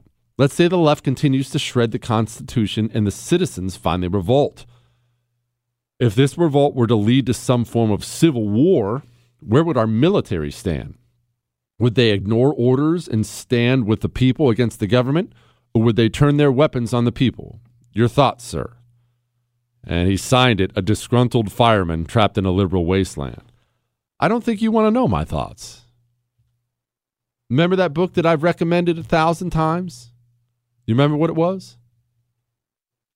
I mean, we've had this talk before, and this is this is a difficult talk. It is, especially because Americans, you and me, don't we kind of revere our military as we should? I mean, those are the brave men and women out, out there putting it on the line, living hard lives, fighting, dying on behalf of us. So, uh, military people have a special place of reverence for most of us, right? Same, same as cops and firefighters. It's just people who wake up every day. I mean, I wake up and talk in a microphone. Those guys wake up and maybe die. It's just totally different. But, I mean, you want to talk about it? We're going to talk about it in just a second. But first, I had a guy email the show and he bought, you know how I've been telling you Eden Pure has this special right now? It's actually my special.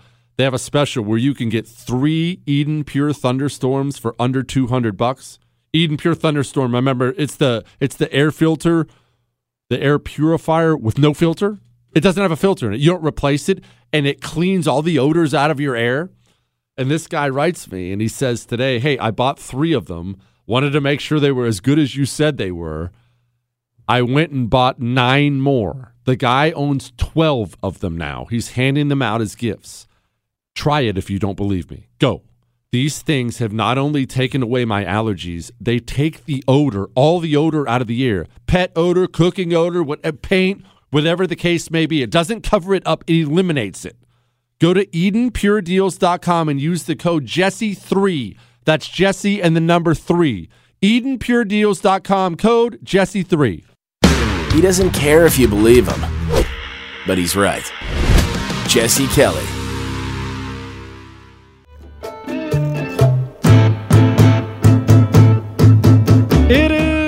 Jesse Kelly Show on a Friday and Ask Dr. Jesse Friday. The question was, in case you missed it, Guy wrote in and said, if, if a civil war were to break out, and obviously nobody wants that, I would hope nobody wants that, but if it was to actually happen, where would our military stand? Couple things. Do you know what our military leadership is like right now? Barack Obama went in there and fired over 100 generals and filled this military with a bunch of America hating scumbags. Those are the people who lead our military. I had a private conversation this weekend with um, someone who would know. I'm going to leave it that way. With somebody who would know. And our military is much, much worse than even I've been saying. It's much worse than you can imagine. And our military is I'm just going to emphasize this, and I cannot give you details yet. Our military is not ready for combat with China. Not ready for combat with China. Let me just clarify that. Our military is currently painted rust. We have communist America hating losers at the top. That's one. Two. Have you ever read the book Ordinary Men? I've told you about this book a bunch. And remember, I'm not I don't know the author or something like that. Not, they're not paying me to say this. It is not a book about the Holocaust. It is a book about human nature. And here's the basic premise of the book. And I, it, I, I you know, it's a family show, so understand this book probably not appropriate for all ages of kids. I mean, it depends on how old your kids are. I I would probably let man, I don't know if I'd let my 13 year old read it. I probably would, but I would be hesitant. I'll tell you that much. It's heavy because here's the basic thing behind it. When in Poland, Nazis had already taken it, and obviously they weren't big fans of Jews, but it was a peaceful place because the area was already conquered. We got all these Jews in this area, and you hate them because you're a Nazi scumbag. And they wanted the Jews gone. Well, you're not going to leave your crack troops in an area that's already conquered. You need your crack troops up at the front line where there's fighting. You need them against the Ruskies and whatnot. So you take your completely average troops, your your reservists is what they were. You take your middle-aged, overweight reservist troops and you throw them there because they don't have to actually do anything. They're, they're they it was called a police battalion. That's all they were doing. You're guarding intersections and stuff like that, uh, peaceful places. You're, you're not you're not fighting, and so these men, these were not actually Nazis. Remember, everybody who fought in the German army in World War II wasn't some Jew hating Nazis. There were tons of guys who were just patriotic Germans, and then the Nazis took over, and you're all, uh, oh, okay, I guess I guess we got to do what this Hitler guy says now. Well, these guys were that. Then we're not talking SS lunatics here. These are just fat accountants, the reservists. And one day, Nazis decided they were going to start killing all the Jews in occupied Poland. And they had this battalion. They gave this battalion orders to go execute a bunch of Jews men, women, and children, but it was actually mainly the women and children. Picture this. They were hauling off the men, women and children. And I mean, how how precious are kids? And women, I mean, you know, you know what a jerk I am. I can't even raise my voice to women. I, it just it's, they're women, right? I mean, they're women. They should be treasured and protected. So you've been given orders now. They order this unit, this reserve police unit of 500 men. They order them to go shoot a bunch of women and children in the back of the head. And I'm sorry to be so graphic about it, but that's what happened. They knew because this, these weren't a bunch of card carrying, you know, Nazis. It was weren't a bunch of SS guys. They knew or assumed a bunch of men would be very uncomfortable with this. They didn't sign up to go kill Jews, execute Jews, right? They take the 500 men and they stand them up and they give them the option. Anyway, anyone who doesn't want to participate in this today because they were going to go in a village and round them all up and go shoot them in the head in the forest. Anyone who doesn't want to participate in this today can sit it out. 500 men. Do you know how many said no? 10. 10 said no. The other 500 went and snatched up women and kids and proceeded to do things that you would consider demonic. And oh, don't get me wrong. Yeah, I, all the stories are there how much they hated it and how guilty they felt. And apparently, they all went and got blasted drunk that night trying to forget about it. But that doesn't put some child's head back on his shoulders, does it? Be very, very careful about saying things like, oh, the military would never, the, the, I know our troops. History says otherwise. History says otherwise. And Chris pointed, Chris just said they did it again and again and again. Yeah, I, I mean, I guess I could point out they went on from there to do it again and again and again. And by the end of the war, they were looking forward to it. They were they had just lost all humanity. And you know what? Here, here's something sick for you. Virtually every man in this unit, not all of them, but virtually everyone, got off scot free in the end. Went right back to their lives, just living a German life. Right back to the old accounting job, being a lawyer, just keeping up my shop. How sick is that? How sick is that? Dr. Jesse, man, that got heavy. That got you know what, Chris? Get me some Frito Bandito. That was too that was too heavy. It was too heavy. And yes, Chris, you're right. Mossad did get a few. Yes, they sure did. Give me some Frito Bandito. Ay, ay, ay, ay. I am the frito bandito. I like fritos corn chips. I love them, I do. I want fritos corn chips. I'll get them from you. Ay, ay, ay, ay. Oh, I am the frito bandito. Give me fritos corn chips and I'll be your friend. The frito Bandito, you must not offend. Munch, munch, munch, bunch of fritos. Oh, I feel better. I feel better already, Chris. Back to your questions. Dr. Jesse, I'm a civil engineering student getting ready to graduate next May. I have several big name engineering companies telling me they want to hire me upon graduation. Long story short, the highest paying positions are being offered by civil engineering companies that have diversion, diversity, equity, and inclusion departments, or they have vaccine requirements. I have the vaccine because I was coerced into getting it by the state of California, but I absolutely refuse to show proof of vaccination. I feel terrible for having given into the system and complying, but I felt I had no choice. Jesse, am I setting myself up for failure? I need some help. No, you're not setting yourself up for failure. You're going to be just fine. I'll explain. Hang on.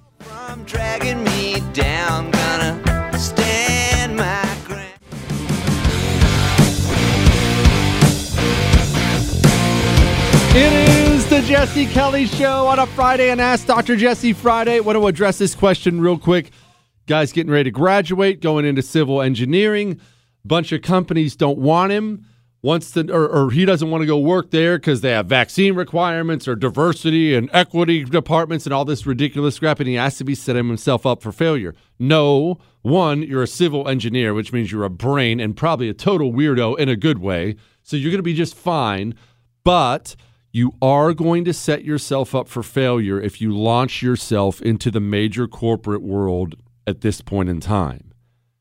Uh, this is hard. This is hard to, to say because you're affecting people's dreams and things they've worked hard for. We are in a new era in America where choices will have to be different than the choices your parents made and the choices their parents made. You've been out there busting your butt in school to get your grades and get graduated and go be a civil engineer. And you can still do that. Find a smaller, preferably family owned, but find a smaller civil engineering company in a red area. And I am perfectly aware of what that means money wise. I know because I get these emails all the time. I understand. Uh, Jesse, I'm graduating and I could go work for this Fortune 500 company and they're offering me 200 G's a year. Or I have this smaller company that's in uh, rural South Carolina and they're only offering six, me 60 grand a year. I, I'm not here to sacrifice money. And I'm not here to tell you, you know, money doesn't matter. Obviously, I, I want you to be successful. Go make a billion dollars if you can. I want that for you. But I am you're just, you're going to have to take it from me on this one. I have lived everywhere, everywhere, all over this country. You cannot put a price on living in an area that shares your values. And I can't tell you all the little miseries that come with living in an area that does not. That does not. I brought up yesterday, I was at the uh, Lincoln Memorial doing that reading, reading the names for Tunnel to Towers. And I had this lovely young couple come up to me. It was complete blessing. I mean, people were coming up to me all day long, taking pictures and stuff like that. It was fun. But I had this young couple come up to me. They were living in D.C. And I've, I've never been so blessed in my life. They said, Jesse, we're out of here. We're moving to Tennessee. We're taking your advice. They're going down to Tennessee to get married and make babies. They'll be a million times happier than staying and trying to wade into that filth. You, as someone on the right who thinks on the right, you don't have unlimited options within the United States anymore. The corporate world is too rotted and filthy, but that doesn't mean you don't have options. You just can't have any option. Someone I'm very close to right now is actually losing their job because of the stupid vaccine requirement and going through this new hiring process. Person's highly qualified, amazing resume.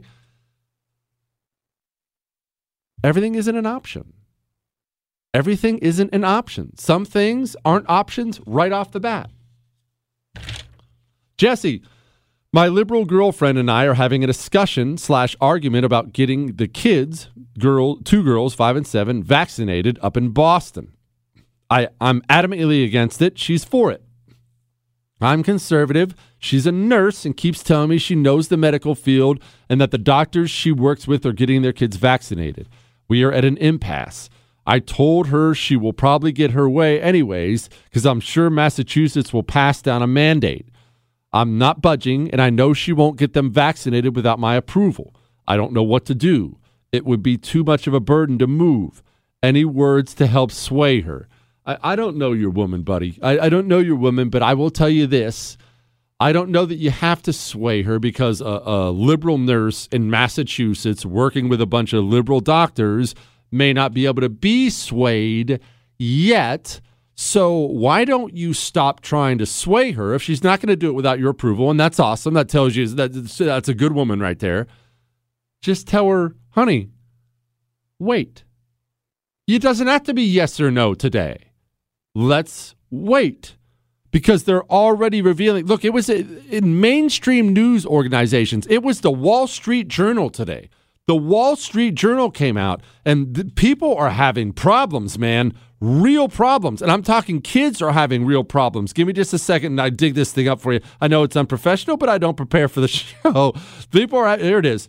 Based on data, this is from a Marty Makary, uh, medical doctor this is there was someone wrote into the Wall Street Journal. Get this, get this, and you look, you can look this up yourself. The headline is Should you vaccinate your five year old? And then he goes on and he says this, these are his words, not mine. We should not be giving healthy kids a second vax dose at the three week interval, especially boys, where one in 7,000 get myocarditis and one and 136 of them died. Vax deaths could approximate COVID deaths in boys 5 to 11 with no comorbidity. 94 COVID deaths out of 28 million kids 5 to 11. Nearly all had comorbidity. Based on the data, kids with no comorbidity are estimated to basically not be at any risk at all. And yet, the second dose of the vaccine, this again, this is not me. This is a medical doctor from the Wall Street Journal. The vaccine is more harmful to these kids than coronavirus is, period. Now, I'm not telling you to try to sway her with that. Maybe you can't sway her. Maybe she can't be swayed. But I am telling you this one, it's really, really cool that she's waiting and not doing it without you. Two, Just say, hey, honey, I know we're not going to come to an agreement on this. Can we agree that we'll just wait? Let's just wait. More and more information is coming out. Just wait. Just wait. Remember, this is making it into mainstream news outlets now. When I read that article for you earlier in the week about how all three of the vaccines, all three companies, all the effectiveness is going down after six months. I mean, drastically, most by more than half. That was the LA Times. The LA Times is a communist rag. Just wait. You if you're a business right now, you don't want to do this, wait, wait, wait. Time is our friend. There's no need to rush into anything right now. There are court battles going on. They, we, they just had another discovery this morning. The CDC, because of a Freedom of Information Act request, the CDC came out and said, um, ooh, this is awkward. There's actually not a single recorded case of an of a person who had coronavirus and got over it spreading coronavirus after that. Not one case in the entire United States of America.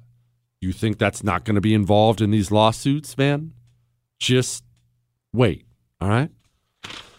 Hi, Jesse. I heard that Ron DeSantis is planning to sue over the vax mandates. So, are any other Republican governors following suit, or is he alone? Love what you're doing. Keep up the great work.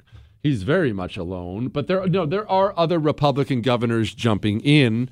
And uh, look, I'm a heavy D fan. I'm, I'm, I'm, I'm I like a lot of what he's doing. I'm a big fan. All right, you know I don't wave anyone's pom poms, but I'm a big fan of what he's done.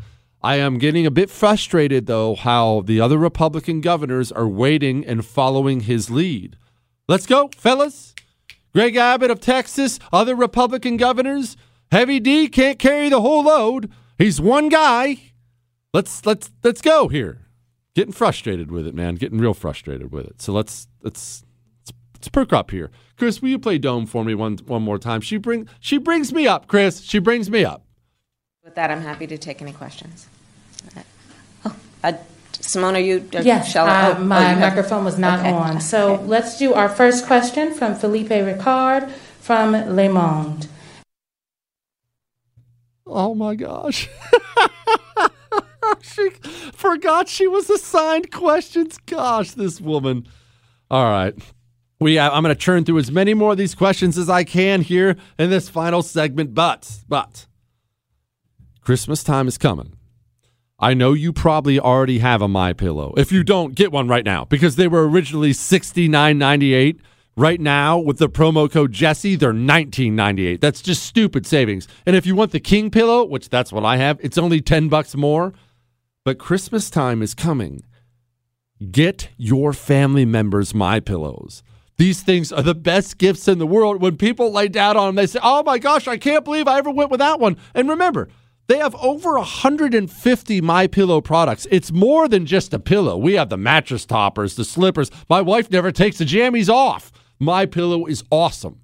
Go to mypillow.com, click on the radio listener specials, use the promo code Jesse, and that'll get you a steal on a brand new My Pillow for $19.98. Or call 800-845-0544. Use the promo code Jesse. Don't just get one for yourself. Christmas time's coming. Stock up.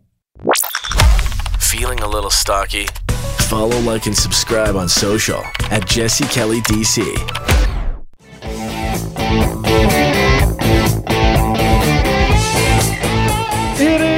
The Jesse Kelly Show on a Friday. One more segment. Gosh, that sucks. On an Ask Dr. Jesse Friday. Look, if I were you, I would wait until this segment is done, and then I'd just go right to iHeart, Google, Spotify, or iTunes. Don't roll your eyes, Chris. And I would download the entire show and listen to it again. Look, you know there are just some amazing takes from me that you missed. What, Chris? There are amazing takes you missed from me in there. Go download the show. Dr. Jesse, I know on Twitter you just retweet when people call you a racist or bigot or whatever, and it's hilarious. How would you handle it if it were a national stage, national debate stage? I think it's a bit more of a slippery slope because it's a lose lose if you defend yourself or not. Do you just ignore it? Would you call them a name in retaliation? Curious your thoughts. As I can use his name. His name's Steven. Uh, yeah, I'd call them pedophiles. I'm not making that up. I'm not even trying to be glib either. Look, I, you don't get to play offense with me. This is the new right. I play offense too. If you're going to level accuse, I mean, do you realize how common it is to call somebody a Nazi? Do people do people truly understand how evil the Nazis were and the things the Nazis did? Do you um the Einsatzgruppen, you ever heard of them? They were the hardcore Jew-hating Nazis that accompanied the German army. Remember, the German army, like we talked about earlier, they weren't all Nazis. A bunch of these guys were just German troops. You don't want your regular German troops to have to kill all the Jews you want to kill. In places like the Czech Republic, things like that, or uh, you know some of the Eastern European places, the Einsatzgruppen would haul people out, Jews out, and they'd hand them pipes and they'd beat each other to death. You call somebody a Nazi, that's a big deal. That's a big deal. Don't you dare think you're going to level an accusation like that at me, and I'm not going to come up with something equally vile to lay back at you. You don't get to call me a Nazi and then have me try oh, that's not true. My friends are Jews. No, no, no, no, no, no, no. If we're playing offense, we're going to play offense, pedophile. That's how we're playing this game now. Hey, Jessica, you know, that's not nice. I've got two questions. When is your book coming out? Have you even started it, bro? No, I haven't started it. Oh, and I, it's funny you brought that up. I actually had to sit down with a bunch of fancy pantsers last night, and they started riding me again about writing a book. I hate writing. And I know people say just uh just get a ghostwriter. I'm a bad person, you know that. It feels dishonest. If I use a ghostwriter, it feels dishonest. What, Chris? I'm not going to credit my ghostwriter in the acknowledgments. Look, if I use a ghostwriter, I'm not giving him any credit at all. But it, it, no, it feels dishonest to have someone else write it. And I've said this before, and I'm I'm sure it's something else wrong with me as a person. I get that, but you asked me to sit down and do a three-hour radio show. Fine. You want me to sit down and do an hour-long TV show? I do one every single night on the first TV. Fine. I, I do both in a given day and there aren't butterflies or something like that. I'm having a blast, as you can tell. No problem. No problem. Time of my life. As you can tell, we enjoy ourselves. If you were to tell me right now that I had to go home as a condition of my employment, I had to go home and I had to write a thousand words, just a, a normal article, a thousand words, I would, when I sat down in front of my computer, I would have that feeling in the pit of my stomach like you get when you speak in front of people. It's that bad. I would delay it when I got home. I'd find a million different things I had to do instead. Finally, the wife would have to start riding me. Go get your writing done. I, I hate writing. The thought of writing an entire book sounds horrible to me. Absolutely horrible to me. Jesse, can a state refine its own oil and use it within that state?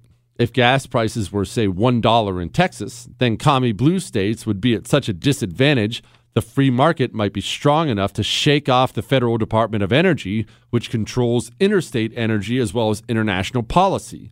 Could Montana do a pipeline to Canada oil and sell it themselves? I mean, theoretically, yes. The problem is the feds have so much influence over what the states do these days. Way too much influence over what the states do that even a powerful state like Texas, I don't think they would stand up to the federal government if it came to a head. I, I just don't. And remember, the, uh, this is this gets way more complicated than we can just break down right here. But it's not as if you just yank oil out of the ground and boom, it's it's ready. Throw it in my car. I'm ready to roll. I mean, you have to refine it. It just it it, it takes more, and we don't do everything everywhere. We'll ship off unrefined oil to get refined somewhere else and then ship back in the refined oil. It's just just because your state has oil doesn't mean you have what you need to gas up your car. That's the best way I can describe it. Happy birthday and happy Veterans Day, you handsome devil dog. He's talking about the Marine Corps birthday. That was just that was 2 days ago. Simple question. When can I take a break? There's a ton happening every day, but I feel like I'm losing my mind trying to pay attention to all of it. How does the oracle relax and tune it out, or do you? Love the show. Okay to say Chris Chris. Huh, how about that? His name's Chris. He was with Fox 2 1. How about that? Semper Fi, my brother. Listen to me, everybody. It's not just for him, everybody. Right now, because things are bad and they're going poorly, it's easy to feel stressed and overwhelmed and everything's hopeless and whatnot. I understand that I make my living because you listen to my show. I get that. If it becomes too much, turn the freaking thing off for a couple days. You ask what I do? I, have told you this story before. My TV producer is obsessed with politics, and he asked me one day, asked me in my ear when I was finishing up my TV show. He was mad about something Biden did. He said, "Do you ever turn it off? Can you believe this?" And I said, "Brother, I turn it off about five seconds after I take this earpiece out of my ear. I love what I do, and I'm the most blessed guy in the world to be able to not work for a living. But when I'm done, when I wrap this up and I wrap up my TV show and I go home." I don't touch politics till the next day. What do I do? I go home, I hang with the wife, I hang out with my buddies, we watch movies, I read books, I watch documentaries. I Shut up, Chris. I know it's a little nerdy. Get away. And there's nothing wrong. Look, I'm not telling you to give up politics because this stuff matters. That's why we're into it. It matters a lot. And I'm really not telling you to turn off the show permanently. Take a day Take two. Take three. The world's going to keep on turning. Keep your chin up. There's more of us than there are of them. We'll be fine. That's all.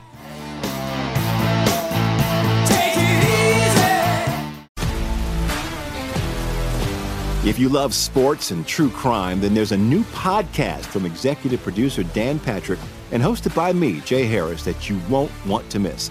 Playing Dirty Sports Scandals. Each week, I'm squeezing the juiciest details from some of the biggest sports scandals ever. I'm talking Marcus Dixon, Olympic gymnastics, Cain Velasquez, salacious Super Bowl level scandals. Join me on the dark side of sports by listening to Playing Dirty Sports Scandals on the iHeartRadio app, Apple Podcasts, or wherever you get your podcasts. I'm Hannah Storm, and my new podcast, NBA DNA with Hannah Storm, chronicles my six decades in professional basketball. From growing up in the sport to becoming one of sports TV's first female broadcasters. Join me as I dig deep into the game's history, unearth some wild stories, and talk to my friends from the world of basketball, from Dr. J to Charles Barkley. It's been a wild ride, and now I get to take you with me. Listen to NBA DNA with Hannah Storm on the iHeartRadio app, Apple Podcasts, or wherever you get your podcasts. More Than a Movie is back with season two. I'm your host, Alex Fumero, and each week I'm going to talk to the people behind your favorite movies. From The Godfather, Andy Garcia. He has the smarts of Vito, the temper of Sonny, the warmth of Fredo, and the coldness of Michael to the legend behind La Bamba, Lou Diamond Phillips. When I walked in, I didn't think I had a shot at Richie because John Stamos' picture was already up on the wall. Listen to more than a movie on the iHeartRadio app, Apple Podcasts, or wherever you get your podcasts.